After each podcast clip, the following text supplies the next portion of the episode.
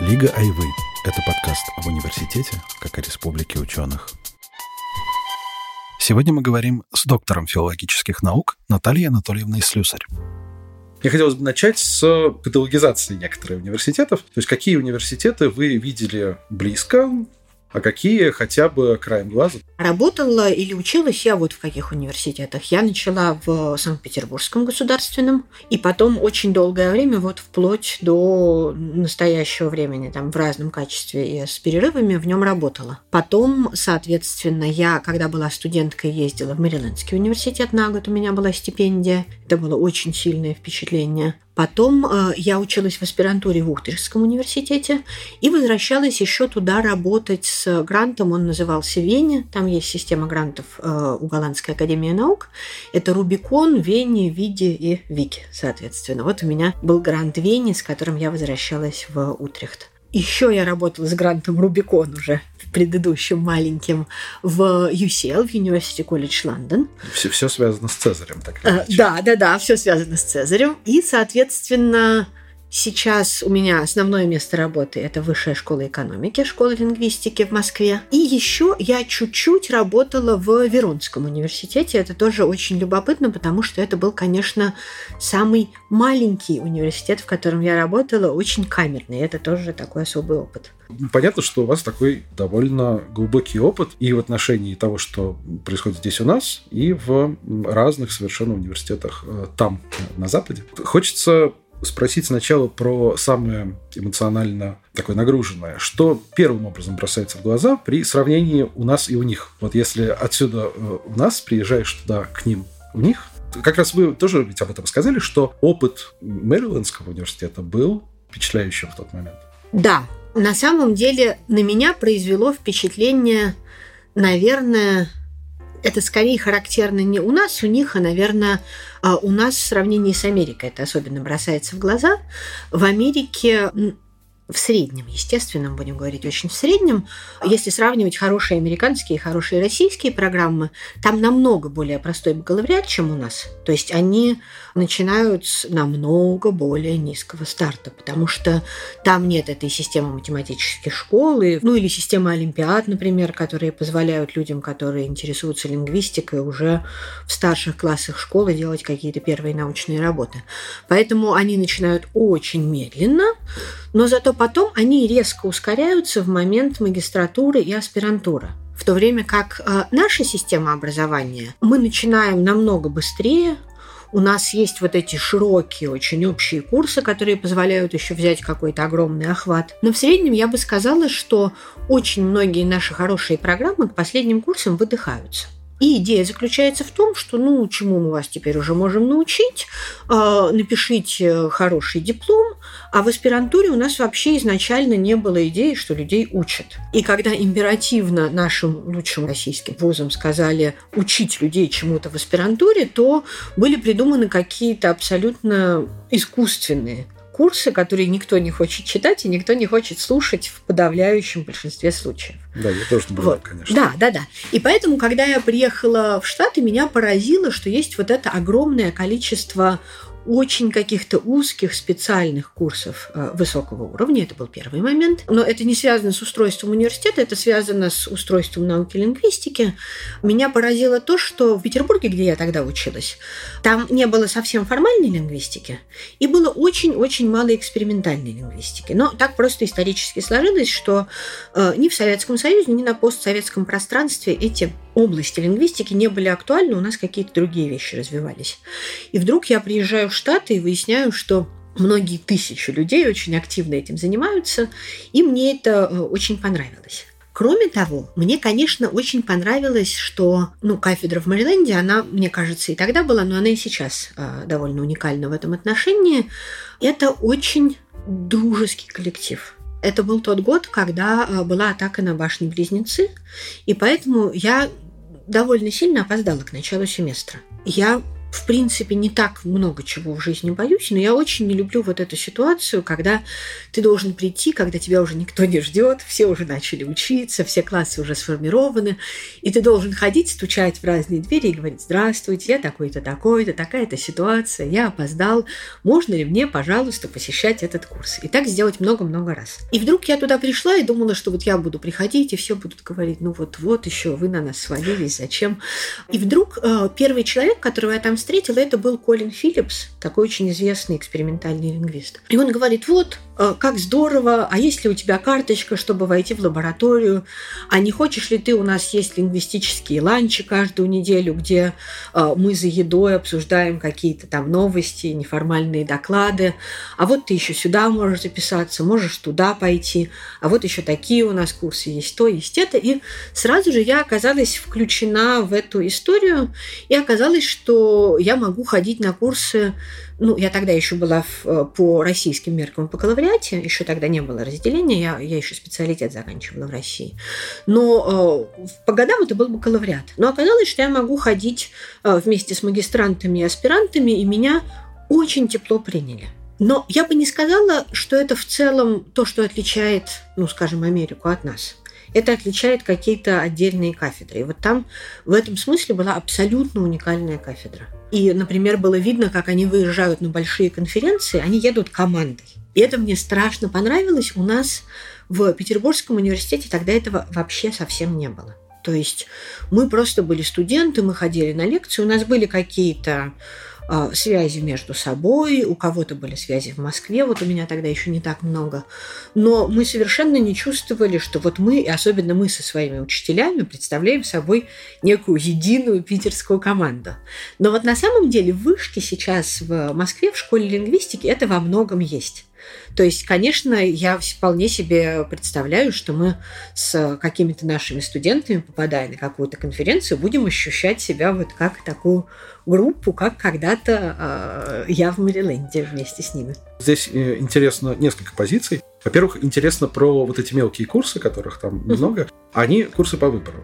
Да, ну, в принципе, мне кажется, что у нас не очень хорошо прошла история с э, бакалавриатом магистратуры, ровно потому что в Штатах это устроено так. И, конечно, это даже в Европе не везде так работает, как там. А там это работает идеально. Что, например, у нас э, были ребята, которые приходили в магистратуру, в аспирантуру, ну, без каких-то базовых знаний в той или иной области лингвистики. И они просто шли в бакалавриат и дослушивали эти курсы. Или если им было нужно что-то, что не предлагалось на кафедре, они с легкостью шли на любую другую кафедру в университете и дослушивали необходимые курсы. То есть, если вдруг э, находился человек, который интересовался, скажем, ну, не синтаксисом, как у нас многие э, занимались на этой кафедре, а, скажем, низкоуровневым слухом, пожалуйста, он шел э, на кафедру Hearing and Speech Sciences, то есть вот именно науки, которые занимаются всякими как это сказать, ну и физическими, акустическими коррелятами вот этих слуховых и артикуляционных вещей, какими-то медицинскими штуками в этой области. И слушал там столько курсов, сколько было нужно. Поэтому там никогда не возникала проблема, которая у нас у всех возникает, что один магистр в этой области знает все, другой не знает ничего, но ты должен их как-то в одном курсе, так сказать, и младенец поведет их, да, эту, этого волка, да, и овечку вот э, куда-то в одно и то же место. Там вот этого нет. То есть там просто все выбирают то, что им нравится, и дослушивают до нужного уровня, если им чего-то не хватает. А вот здесь э, два вопроса. В свете, может быть, даже один вопрос. Хотелось ли сразу на все курсы, вот, которые там были? Или все-таки к этому ну, с холодной головой подходишь? Во-первых, а во-вторых, сами названия курсов. Они такие, ну, скажем, публицистические или строго по делу? То есть что-нибудь там красивое есть э, в названии курса, там, грамматика, всего? Или они строго там низкоуровневый слух? Нет, они были более или менее строго по делу, то есть там, наверное, было что-то завлекательное. Но меня это не очень интересовало. У меня был всего год, и мне, конечно, хотелось послушать, с одной стороны, про лингвистику разное, а с другой стороны, мне хотелось еще послушать какие-то общие курсы. То есть, скажем, в одном семестре я слушала курс по истории американской литературы. Я понимала, что я это хуже знаю, мне хотелось это послушать именно в Штатах, с, как бы с их точки зрения. Прекрасный был курс про историю кино, я тоже ходила, и на историю фотографии я ходила. То есть были и такие курсы, и, конечно, суть американского университета в том, что ты просто, если ты там студент, то ты просто все это выбираешь, вот что тебе нравится. То есть как и раз там... вот эта универсальность университета, она да, ровно она в этом... там в этом смысле, в этом смысле она работает. То есть у нас обязательными являются курсы намного более широкие, чем там. То есть там запросто можно закончить э, лингвистику и, например, никогда в жизни не видеть, я не знаю, никаких языков, кроме европейских, да, и ничего про них не знать. Запросто. Или там пропустить какой-нибудь курс по морфологии и никогда в жизни не видеть никакой морфологии. Такое бывает, да? А, потому что действительно там есть какая-то обязательная база, а дальше все по выбору. Но, с другой стороны, уж если тебе что-нибудь интересно, типа истории фотографии, то никто не будет препятствовать тому, чтобы ты ходил на этот курс, просто потому что у тебя базовая специальность – это, я не знаю, строение каких-нибудь самолетов. Ну, кажется, что вот. в вышке как раз есть такой трек, который называется «Мага Лего», который предоставляет возможность получить фактически взгляд на совсем другие специальности, другие предметы. Да, это правда. Но в Магалего входят специальные курсы, которые как бы туда специально отбираются. А там ты можешь ходить просто на любой курс. Наверное, если он очень популярный, там будут какие-то ограничения, что туда будет скорее пускать тех, кто собирается сделать это своей специальностью. Но вот на историю фотографии, скажем, прекрасную совершенно, я спокойно записалась и ходила. Ужасно интересно про эту командность и вообще вот эту коллективность, которая, угу. возникает, она же может быть и не обязательной в каких-то случаях. То есть дружелюбность с которой относится к новому человеку, она совершенно не подразумевает, что вот есть какой-то такой формирующийся общий дух да, для, для этого. Я помню, что вот если говорить об иерархичности, которая заложена в нашем мышлении, что как-то на конференции «Диалог» одна моя знакомая ужасно удивлялась, как это в одну комнату, вот в этом пансионе, где диалог проходил, поселили с одной стороны какую-то студентку, хотя, может быть, и старших курсов, или даже аспирантку пусть, но все равно в той же комнате жила звезда лингвистики Елена Викторовна Падычева. И вот э, абсолютно невозможно, чтобы профессор, доктор наук, с одной стороны, с другой стороны, там кто-то из учащихся э, жил в одной комнате. То есть вот э, эта иерархичность здесь снимается, когда появляется такое, такое общий командность. Во мне довольно мало иерархичности, во-первых, по природе, а во-вторых, я попала вот в тот так сказать, зазор между разными поколениями в России, который, наверное, был наименее иерархичным. То есть с, со многими своими учителями я вполне могла бы э, жить в пансионате в одной комнате и со своими многими учениками тоже. Ну вот в Мэриленде, то есть точно не было иерархичности? Э, в Мэриленде э, не было иерархичности. Ну, я бы сказала, что американская академическая культура на поверхностном уровне целом не очень иерархична. Другое дело, что на глубинном уровне она, конечно, может быть страшно иерархичной, и это уже зависит от конкретного коллектива. Ну, вот в гости друг к другу ходили? Да. Да, мы, вот именно, вот это вот очень важный момент. То есть э, очень много где на поверхностном уровне люди говорят друг с другом, ну, как сказать, как на равных, но при этом никто никого никогда не приглашает в гости. Вот на нашей кафедре она в этом смысле, как я понимаю, ну, не то чтобы уникальное, но не такое частое явление в американских вузах было. А, мы все ходили друг к другу в гости. То есть э, профессора приглашали студентов ну, и аспирантов в гости. Наверное, не младших курсов, но я попала вот в эту более старшую когорту, и я у многих, да, чуть ли не у всех своих профессоров главных успела за этот год в гостях побывать. И даже студенты, которые, ну, кто-то снимал большой дом там вместе, большой компании, тоже всех приглашали.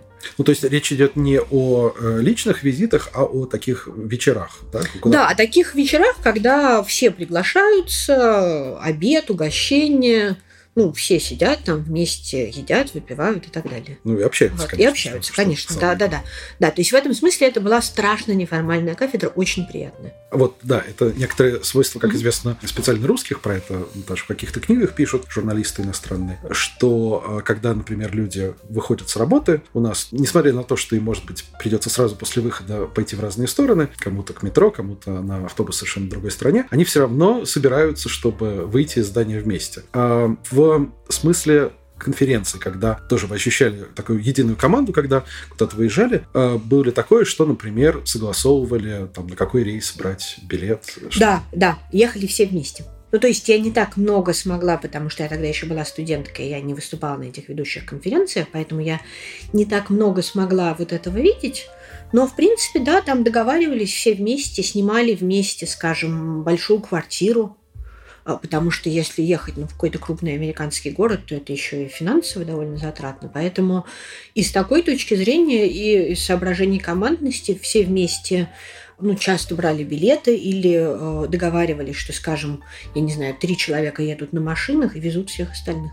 Да, отлично да. звучит. Но вот в идеале университет должен быть таким единым организмом. Тема, наверное, отличается от других ступеней образования, от каких-то, условно говоря, педагогических институтов. Mm-hmm. Не механическим объединением факультетов, а ну, так, такой э, горизонтально устроенной э, структурой. Интересно вот что. Насколько среда в разных университетах, если попробовать их сравнить, этому способствует. Я имею в виду, что если попадаешь в один университет, то лингвисту как-то проще узнать об условных химиках или физиках, которые, скажем, блистают в это время или просто там работают, и с которыми можно познакомиться. А, а с другой стороны, в других университетах, может быть, это не то чтобы затруднено, но на знание о других специальностях выйти хуже. Да, получается. я это вполне как раз понимаю. Я бы сказала, что э, в Америке этому способствует сама структура университета, когда действительно человека все время поощряют ходить на другие факультеты и что-то там слушать. То есть, например, вот у нас был э, курс по нейронаукам и когнитивным наукам, и он был довольно большой, то есть предполагалось, что мы встречаемся три раза в неделю, э, и каждый раз это пара. И э, третью пару, которая была по пятницам, отдали на то, чтобы мы ходили к нейробиологам на их еженедельный коллоквиум. И, конечно, столько лекций по нейробиологии, сколько я слушала за тот год, я не слушала больше нигде никогда. Ну, потому что наверняка, скажем, в том же Лондоне, где я работала, это тоже все было и было очень интересно, но это как-то надо было организоваться, собраться, узнать, э, сходить. А тут это все само собой было. То есть нас туда отправляли, мы туда шли, там кормили пиццей, и мы, соответственно, каждую неделю строго там бывали и слушали какие-то лекции, например, про то, как устроены в мозгу клетки гли. А сколько было там человек? Сколько пиц э, нужно было на, на один коллоквиум? Ну, много, то есть больше десятка. Там покупалось их очень много, потому что туда ходили свои биологи, еще мы, э, и еще кто-то. И, соответственно, да, это в таком большом зале все происходило, и все ели. Но это скорее про студентов, да, что э, это механизмы привлечения студентов к разным другим областям знания. А если ты преподаватель, а если ты сотрудник университета? А сотрудники тоже туда ходили. То есть э, все на нашей кафедре, кто вообще имел отношение к экспериментам, ну, кто не занимался вот тем, что называется armchair linguistics, да, то есть лингвистикой в кресле, когда ты думаешь просто об устройстве языка, как, ну, о неком таком абстрактном объекте, ну и занимаешься какими-то данными собранными и так далее, то туда все ходили к этим нейробиологам. Ну, потому что студенты ходят, а что ж, как бы преподаватели не будут ходить, это неловко как-то получается. Вот. То есть там действительно вся система на это работала. И это довольно удачно получалось. Это в Америке. Ну, а если Утрехт? У Утрехта были другие плюсы. С Утрехтом мне очень повезло, потому что в тот момент, когда я попала туда в аспирантуру, это был э, с 2004 по 2007 год. Он переживал, ну, он всегда переживал, как, как, как любой организм, да, он переживает некоторые так сказать, чуть большие взлеты и чуть большие падения, тогда он был на взлете. То есть там главный плюс заключался в том, что там было, мне кажется, около 30, если не более аспирантов одновременно. По и... всем специальностям? Нет, по лингвистике. лингвистике. Угу. Да, то есть в институте лингвистики было колоссальное количество людей, которые очень активно работали над разными темами. И поэтому э, за счет того, что у этих людей были офисы, вот это то, чего нет в России, то есть в России у э, аспиранта обычно ну, нет офиса. Поэтому он сидит и думает свои интересные мысли дома. Ну и там думает их дома, там пылесосит пол, э, я не знаю, ест тост и так далее. А то получалось, что он думает свои интересные мысли в офисе, и пока он ест тост, а возможности пылесосить пол у него вообще нет, э, то он общается с другими людьми и все время что-то обсуждает.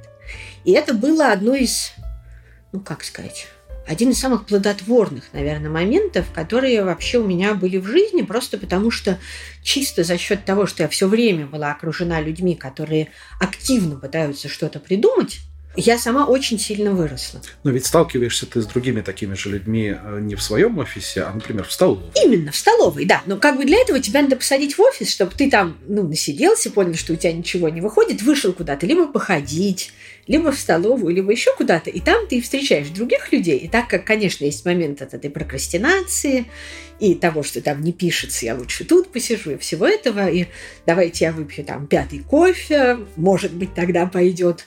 И кажется, что все это изначально время, потраченное ну, на то, чтобы отлынивать от основной работы, но в итоге в нашем случае, так как выходя ты встречал 10 других таких же людей, которые занимались тем же самым, то это было что-то удивительное с точки зрения вот именно какой-то стимуляции, да, и взаимообогащения, да. И это мне просто очень повезло, потому что, как я понимаю, в следующие какие-то годы в Утрехте было намного меньше аспирантов одновременно, и вот этого такого плодотворного диалога не происходило. Ну а сейчас он переживает какой-то новый период, когда там, возможно, чуть меньше лингвистов, но зато больше людей, которые занимаются какими-то смежными темами типа искусственного интеллекта и прочего. Вот. А ведь офисы еще могут быть не индивидуальными, а естественно на два человека, тоже, на четыре да. человека. Да, то есть, скажем, ребята, с которыми я сидела в одной комнате, они до сих пор мои друзья и коллеги. То есть мы до сих пор встречаемся на конференциях, и э, большая часть до сих пор в деле. Мы же знаем, что аспирантура – это такое бутылочное горлышко, после которого обычно э, очень большое количество людей отсеивается и уходит из науки. И вот в нашем случае абсолютное большинство людей, с которыми мне довелось посидеть в одной комнате, они до сих пор работают. Ну вот у меня все-таки есть провокационный вопрос. Да, Мне бы хотелось э, провокации наоборот избежать. Он про это же. Угу. Про то, например, знаете ли вы каких-нибудь крупных ученых, допустим, звезд науки, которые работали одновременно с вами в Утрехте не по вашей специальности, а как, как из каких-то совершенно других областей. Были ли у вас шансы как наткнуться на информацию о них так, чтобы это запомнилось? Наткнуться на них было практически невозможно. То есть э, мы все знали, например, что в Утрехте работает э, Нобелевский лауреат по физике э, Герхард Хофт. И я даже знала людей, которые у него учатся, потому что изначально, в, наверное, это были первый год или полтора, я снимала такие студии в общежитии, где жили магистранты и аспиранты. И я просто знала, что вот со мной вместе там за одним столом, и мы дружили, общались, сидят люди, которые вот у него учатся. Я знаю человека, который знает человека. Да, да, да. Но э, встретить его самого или попасть на какие-то вот эти э, ну, лекции, события, это только если специально постараться. Это как в Москве вы можете решить, что, я не знаю, вы интересуетесь математикой, прочитать на сайте, пойти, добиться, получить пропуск, все это, да. То есть вот так вот.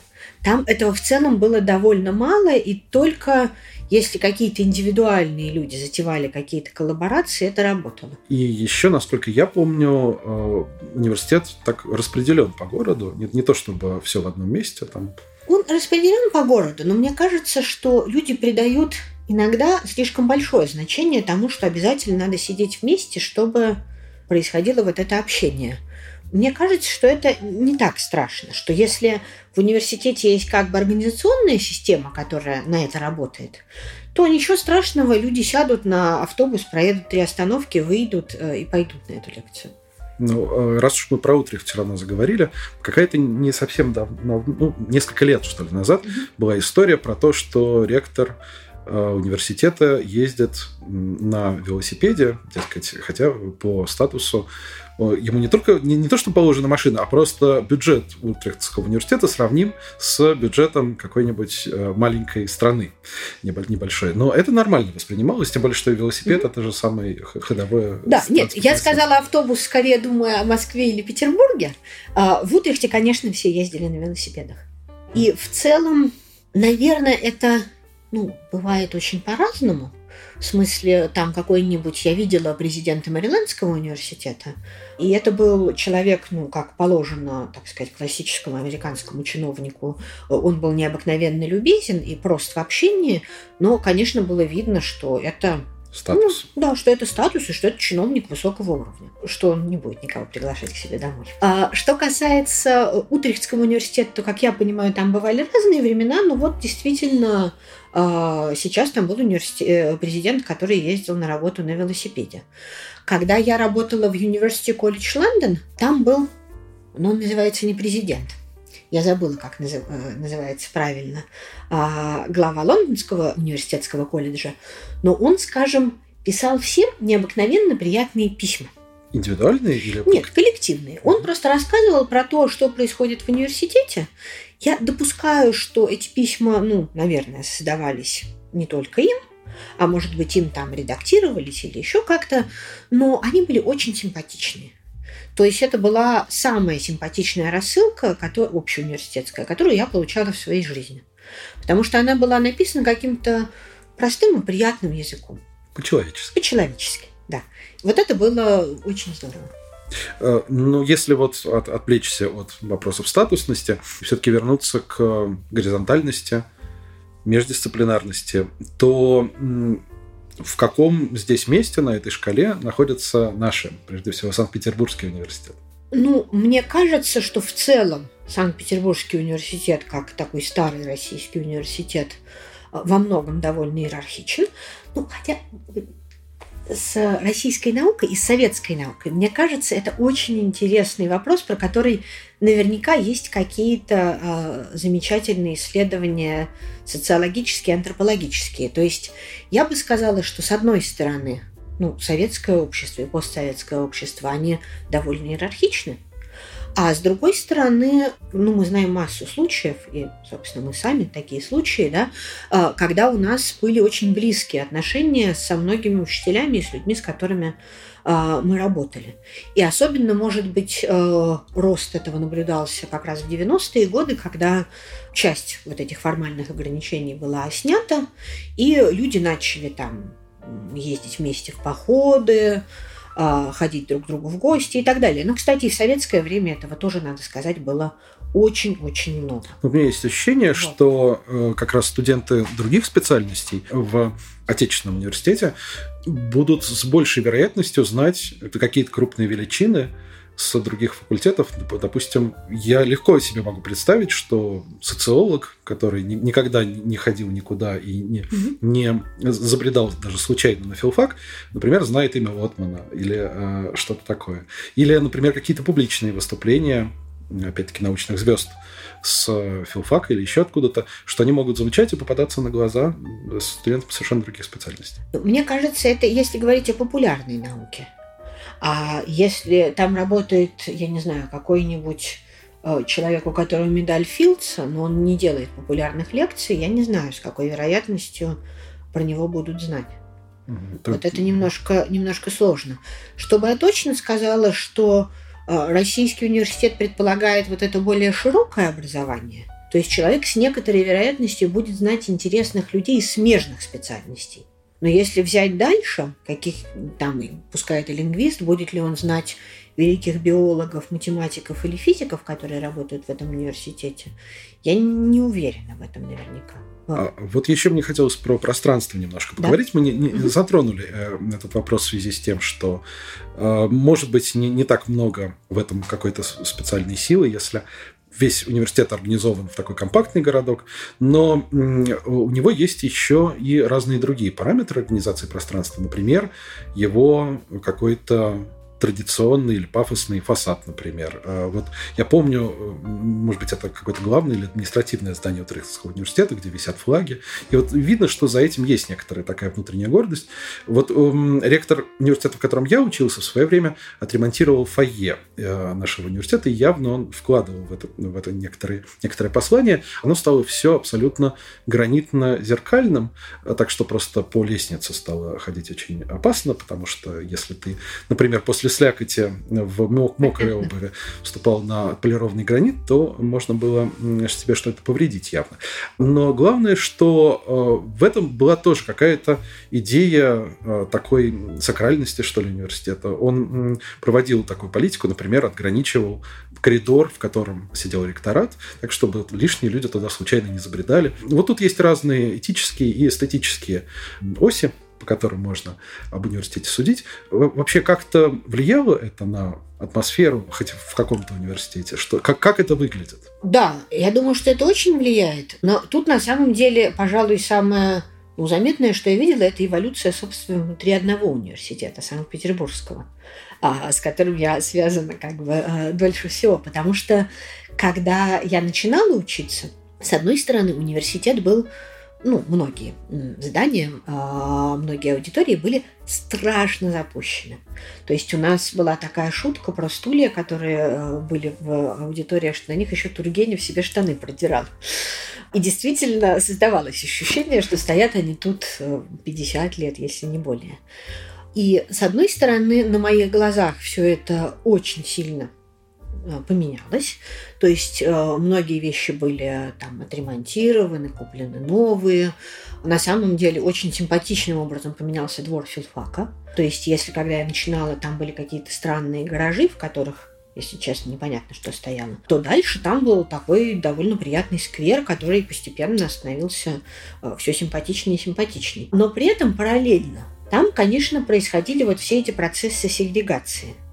То есть, ну, скажем, предыдущий ректор университета э, Вербицкая, она у нас читала лекции на нашей кафедре общего языка знания, и к ней совершенно спокойно можно было подойти, и там подойти к ней в приемную и так далее. Это не было обставлено какими-то специальными ритуалами. И я до сих пор помню, как э, мы с моим мужем Даней были в Греции, ну, на отдыхе. И Вербицкая, которая заметила нас первая в аэропорту, в Афинах, она сама к нам подошла и поздоровалась, а мы просто стояли и смотрели в другую сторону, поэтому э, мы ее первыми не увидели. Вот, то есть вот это было так. А теперь это все совсем по-другому. Конечно, мне как человеку, который чувств иерархичности, больше нравилось а, то, как это было, но если честно, мне кажется, что есть университеты, у которых э, есть вот этот торжественный фасад, но при этом внутри они устроены очень просто. То есть э, у Утрехтского университета есть вот эти старинные здания, э, которыми он гордится, э, и многие другие вещи такого рода, но при этом внутри университет устроен, в общем-то, очень демократично. Да, вообще вот эта картинка, которую вы нарисовали, кажется, это разница между свободными и бедными 90-ми и более богатым, но э, таким более закрытым временем ну, последующим. Ну, в Санкт-Петербургском университете мы совершенно точно это можем наблюдать. Я бы сказала, что в вышке это все было немножечко сложнее. А, Кажется, там есть... не было бедных времен. Там, во-первых, не было бедных времен, во-вторых, там все-таки э, несколько меньше, даже до сих пор развита вся эта церемониальность, которая в Санкт-Петербургском университете возводится в некоторый культ. Ну, он же императорский. Да, нет, он императорский, нет. Я не говорю даже, что это конкретно, это обязательно плохо, просто мне симпатичней э, более горизонтальные структуры. Да, я, конечно, согласен. А вот э, если говорить об эволюции не которую наблюдаешь, а про которую говорят другие. Может быть, вам случалось слышать э, какие-то нарративы на эту тему или просто их воспринимать, как, как это бывает иногда из воздуха. О чем говорят, когда говорят о том, что теперь все по-другому? Вот где-то э, в, в любом университете могут быть люди, которые помнят старые времена, и они говорят, ну вот теперь все иначе, чем, чем было тогда. А в чем это иначе? Что, что попадает в фокус их внимания? Самые разные вещи, если честно. Я никогда над этим не задумывалась, но первое, о чем я подумала, вот когда услышала этот вопрос, это, скажем, история с бюрократизацией науки, которую мы все видим, мы очень сильно это видим в России, но на самом деле то же самое происходит в Голландии. И вот э, у меня э, мой бывший э, голландский научный руководитель, профессор Эрик Ройланд, он как раз э, как-то раз мне подробно рассказывал, как это было раньше, ну что, условно говоря, там решили, сели, подписали одну бумажку, все, теперь это вот так, да? И как это стало потом, когда созываются какие-то комиссии, подготавливаются документы, они куда-то уходят, приходят, уходят, приходят. Вот. Близкое к этому э, дело, э, как раз, может быть, одно из наиболее забюрократизированных, это защита диссертации. У нас есть такой опыт как раз в разных э, университетах, mm-hmm. в разных странах. В чем разница, тоже хочется понять. Я бы сказала, что мой опыт в Утрехте и в высшей школе экономики, а, они похожи. В Утрехте я защищала PhD, но так как у меня была совместная аспирантура в Голландии и в Санкт-Петербургском университете, Я еще после этого защищала кандидатскую в России. Ну, то есть это был один проект, из которого вот получилось это две степени. Так это было устроено согласно соглашению между университетами. И потом я защищала докторскую диссертацию в Высшей школе экономики в Москве. В Утрехте это в целом, ну как, все до защиты это было довольно неформально. То есть надо было написать диссертацию, дальше мы договаривались с пятью членами комитета, которые должны были ее прочитать. Они читали, посылали мне какие-то ну, замечания, идеи. Дальше, соответственно, публиковалась книга, там обязательно публикуется книга. И это все было очень неформально, то есть примерно как там рецензирование статей, даже менее формально, я бы сказала. А уже сама защита, она была необыкновенно церемониальная. Носили есть... какую-то печать университета? Э, да, там этот зал, э, в котором есть портреты ректоров Утрехтского университета с XVI века. Э, все выходят в шапочках и в мантиях. Защита длится строго отведенное время, не очень большое. После чего входит специальный человек, в нашем случае это была дама с таким гигантским посохом, который стучит по полу и говорит «хора эст», то есть час пробил. И значит, надо сворачиваться уже и уже что успели обсудить, то успели, а что не успели, то не успели. И вот на основании того, что было, выносится, а, соответственно, вердикт. Там также есть э, два паранимфа. Это традиция, которая, по-моему, вообще мало где сохранилась, кроме как э, в голландских университетах, которая как раз восходит к тем временам, когда защита могла длиться целый день и не могла прерываться, пока э, защищающийся не ответил на все вопросы. Поэтому рекрутировались два друга, которые знали примерно суть диссертации, чтобы если надо было отойти поесть, попить или еще за какими-нибудь надобностями, чтобы эти два друга могли продолжать держать оборону и отвечать на вопросы, пока основной участник не вернется и не встанет на свое место. Но задающие вопросы могут э, при этом как-то чувствовать себя свободно, выходить? Да, естественно. Но э, в нашем случае эти паранимфы, они просто как свидетели на свадьбе э, стояли у меня за спиной потому что, естественно, если это длится там чуть более часа, то невозможна ситуация, когда защищающемуся за это время понадобится э, куда-то отойти. Подозреваю, что у кого-то из наших слушателей может возникнуть вопрос, не воспринимается ли это смешно в 21 веке? Не более смешно, чем свидетель на свадьбе. Понятно, что есть люди, которые просто очень боятся любых публичных событий, и поэтому у них какой-то стресс связан именно с ситуацией защиты. Но в остальном все это воспринимают именно как чисто церемониальную часть. Они понимают, что на самом деле вся комиссия уже прочитала диссертацию, уже отправила свои вопросы и замечания, и если там было что-то очень неприятное, то это все выясняется заранее. И все восторги и, наоборот, огорчения по этому поводу уже прошли и здесь это все чисто скрепляется э, официальными какими-то процедурами. Но все-таки почему вот эта средневековая церемониальность не отмерла? В этом же есть какой-то символизм свой, да, который да, не хочется просто терять. преемственности, потому что это красиво. Мне это очень понравилось. И я тоже считаю, если честно, хотя, возможно, это как бы ну, не совсем правильно, что защита все-таки это уже праздник. Мне нравится эта система, когда если у кого-то есть какие-то проблемы с диссертацией, это не, не, не портит защиту, а выясняется заранее. если эти проблемы серьезные, то просто защита переносится или отменяется, а не то, что начинается э, неприятное препирательство во время э, самой этой церемонии. Это все равно, что во время свадьбы, да, кто-то вдруг встает и говорит, нет, Хотя, а, хотя такое, кажется, нет, возможно. Такое бывает, такое бывает, и там это возможно, в принципе. Но это вот все равно, что встать во время свадьбы и сказать, что нет, есть причины, чтобы эти два человека не были мужем и женой. А при этом вы сказали, что опыт э, этот похож на, на то, что случилось в высшей школе. А в высшей школе экономики вот церемониальная часть не похожа, но похоже то, что это было очень неформально. То есть в высшей школе экономики тоже я подготовила э, вот свою докторскую диссертацию. Ну, я и там, э, советуясь с коллегами, мы выбрали комитет – члены комитета прочли, выслали свои отзывы, и дальше сама защита уже просто была, это был большой праздник. В этом смысле это похоже. А это как... было очень приятно. А в Утрехте это тоже воспринималось как праздник? Да, да. В Утрехте это тоже воспринималось как праздник. А кандидатская? А вот кандидатская в Петербурге, там были разные не совсем приятные моменты. Ну, не то, что они меня огорчили, но тем не менее. Но это уже не, не, не праздник. Нет, это был не совсем праздник, нет. Во-первых, там когда собирались документы для кандидатской диссертации, там было огромное количество всяких формальностей. То есть и вышки многие на это жалуются, но они просто не защищались никогда в Санкт-Петербургском государственном университете. Потому что сейчас, возможно, это как-то стало чуть-чуть проще, но тогда, например, а, нам говорили, вот, чтобы вы могли защититься, надо напечатать карточку рук на картоне определенного типа. Но картона у нас нет. И дальше все начинали бегать и искать, где бы купить этот картон.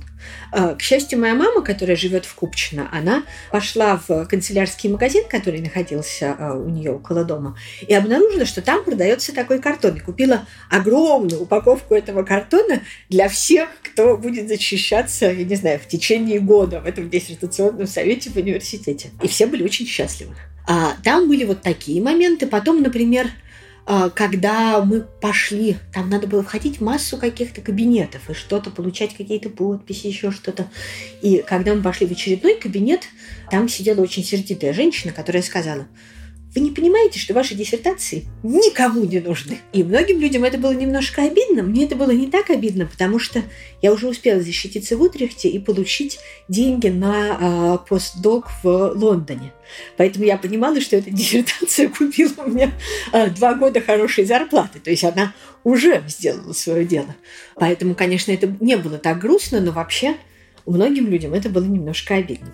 Вот в воспоминаниях э, Бернштейна, нашего слависта mm-hmm. главного, как раз была история про это, что он защищался в тот момент, когда еще не было регламента. Э, только-только вернулись степени научные, отмененные после революции. И как раз э, представитель совета сказал, что вот слово докладчика, слово диссертанта завершено, а теперь можно задавать вопросы любые, в том числе, подразумевая, и не по теме диссертации. И повисла такая тишина немножко непонятная, потому что действительно не было ясно, что сейчас случится. А вот у вас просто и э, приходили люди, которые, которые прямо... Э, как кажется, Бернштейну никто тогда вопросы не задал. Нет, э, мне задавали довольно много вопросов разных, но как бы когда это комиссия, которая вся читала диссертацию, это получается я бы сказала, более интересно. А когда это люди, которые, скажем, ну, видели тему диссертации или прочли три страницы автореферата диссертации первых, то это иногда, ну, это не в обиду этим людям, а просто так получается, это иногда вопросы, которые абсолютно не связаны с тем, про что диссертация в итоге написана. Ну вот э, университет. По идее, это же место, где вы должны просто передавать знания, учить студентов. А понятно, что и сегодня мы про это много говорили, что э, еще и в университетах делают науку. И, может быть, даже для кого-то это главнее, чем, собственно, учеба. А как так получается? Все-таки про что университет? Я бы сказала, что для меня очень важно, что он и про то, и про другое. А, потому что, например, э, если вас э, ну, учат готовить, да, то захотите ли вы учиться готовить у человека, который сам не готовит? Или готовит что-то очень невразумительное. Нет, если уж вы специально идете учиться готовить, то вы, конечно, захотите пойти к какому-то повару, который, ну, хотя бы в узких кругах, но как-то известен. А, или, скажем, вы идете учиться любому более или менее а вот какому-то мастерству. Есть, да? есть, такой, есть такой, э, э, такая история про стрижку, что, вот, например, человек хочет э, научиться стричь, но при этом попадает на курсы истории э, стрижки, истории причесок и видит совершенно другое перед собой, не, не, не то, чего бы хотел. Ну, отчасти это все-таки то, на что порой жалуются люди, что они хотят каких-то актуальных знаний, а их учат общей теории. Ну вот это я бы сказала другое, вот сейчас я про это тоже чуть-чуть скажу. Но мне кажется очень важно, что если мы говорим об уровне университета, то человек, который чему-то учит, должен быть сам действующим профессионалом этого дела.